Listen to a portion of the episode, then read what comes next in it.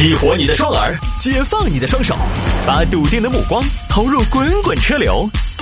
给我一个槽点，我可以吐槽整个地球仪。微言大义，换种方式纵横网络江湖。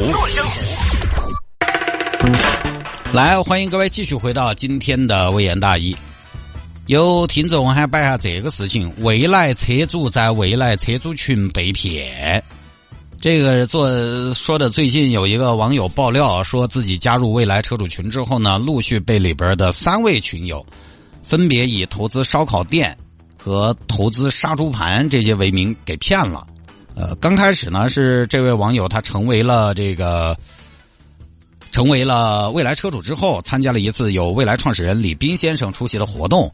活动结束之后呢，李斌和车友就去。邀约到去了一个姓张姓车友的烤肉店，李斌一走呢，烤肉店老板的小弟高某也是未来车主，就说游说游说这些车主入股。哎，我们这烤肉店生意好得不得了，哎，很有前景的，大家投嘛。这位车主呢，最后是给了四十万入股，后来又追加了十五万投资。结果后头呢，刚刚入了没得好久，疫情来了嘛，开垮了。与此同时呢，烤肉店老板的小弟高某。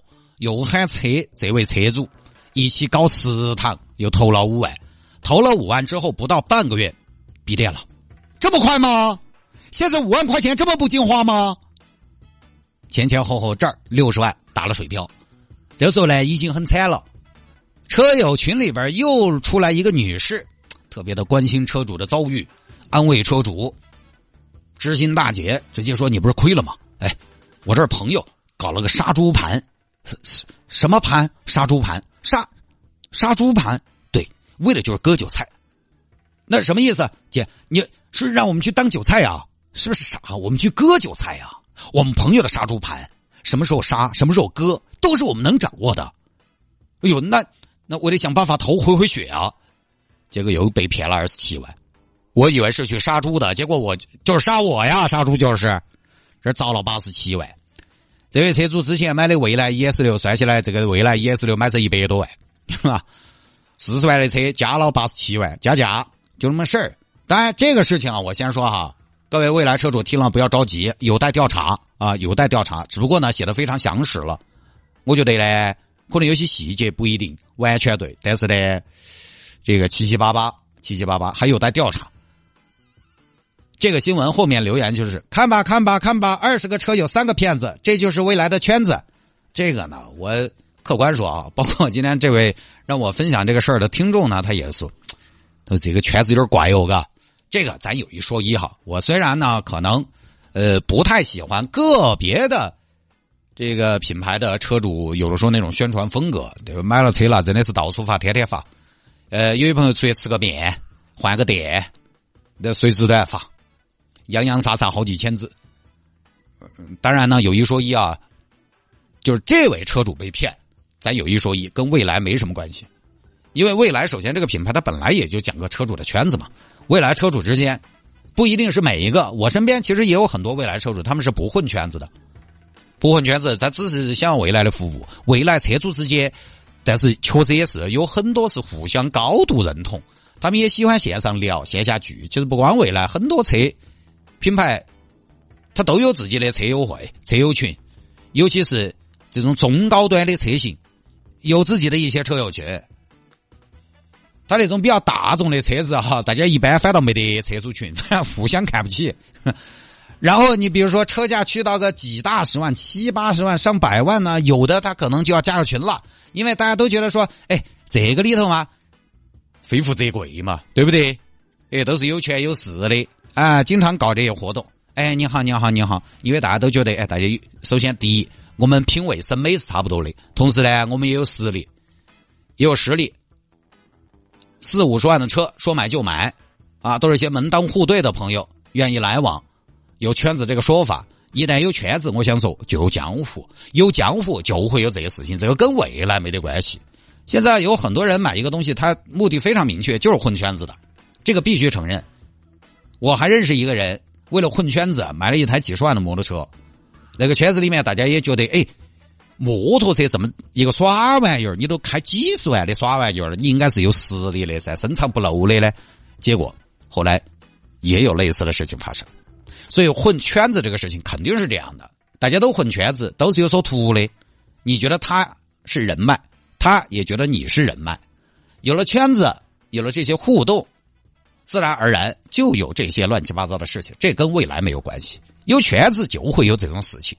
我觉得这个事情的关键在于如何辨别身边的陌生人、新朋友，而不在于说，哦，未来这个圈子进不得。就这种圈子，好多年了嘛，从最早的一点零版。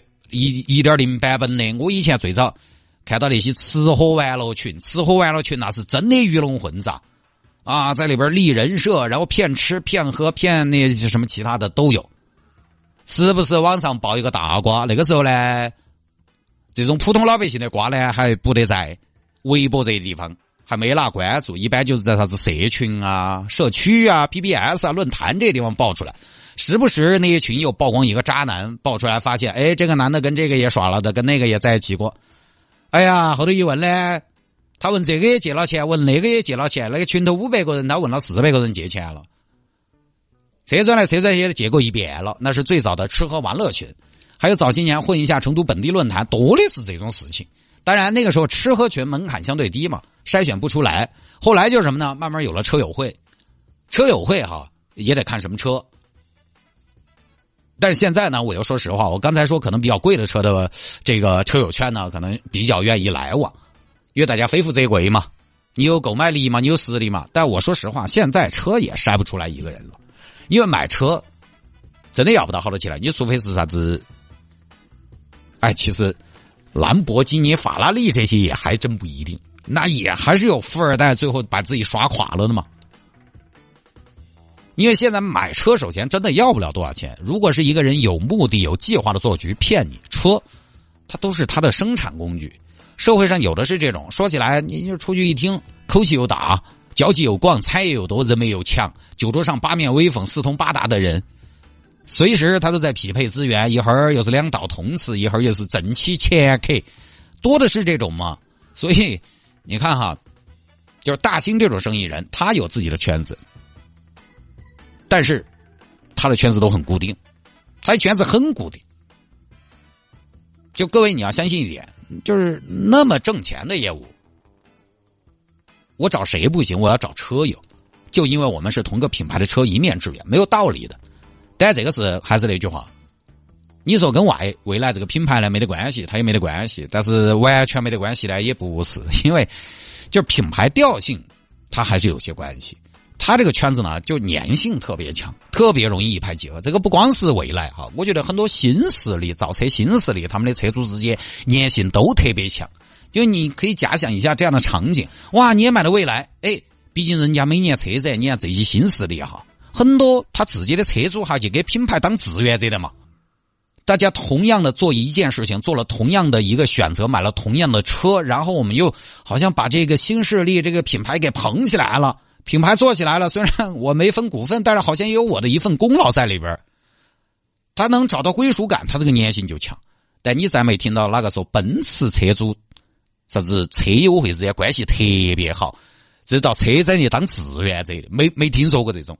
我那次去小鹏的脱口秀，我就说：“哎呀，特别羡慕你们这些新势力的车主，车主之间的关系特别良性，特别好啊！你们新势力车主在路上看到别的车友，一定都说哇，他也开了小鹏。”但是我们宝马车主看到其他宝马车主都是这都是这种，嘿，那瓜子也开宝马，杀马特个是是这种新势力品牌，他们这种宣传营销以及对车主的经营，导致他们的圈子粘性确实，他们这个车友的圈子粘性强，无形当中呢，可能也增加了这种风险。但是话说回来，人家品牌也没啥错，这个只能自己擦擦亮双双眼，好吧，就不说了，今天节目就到这儿，拜拜。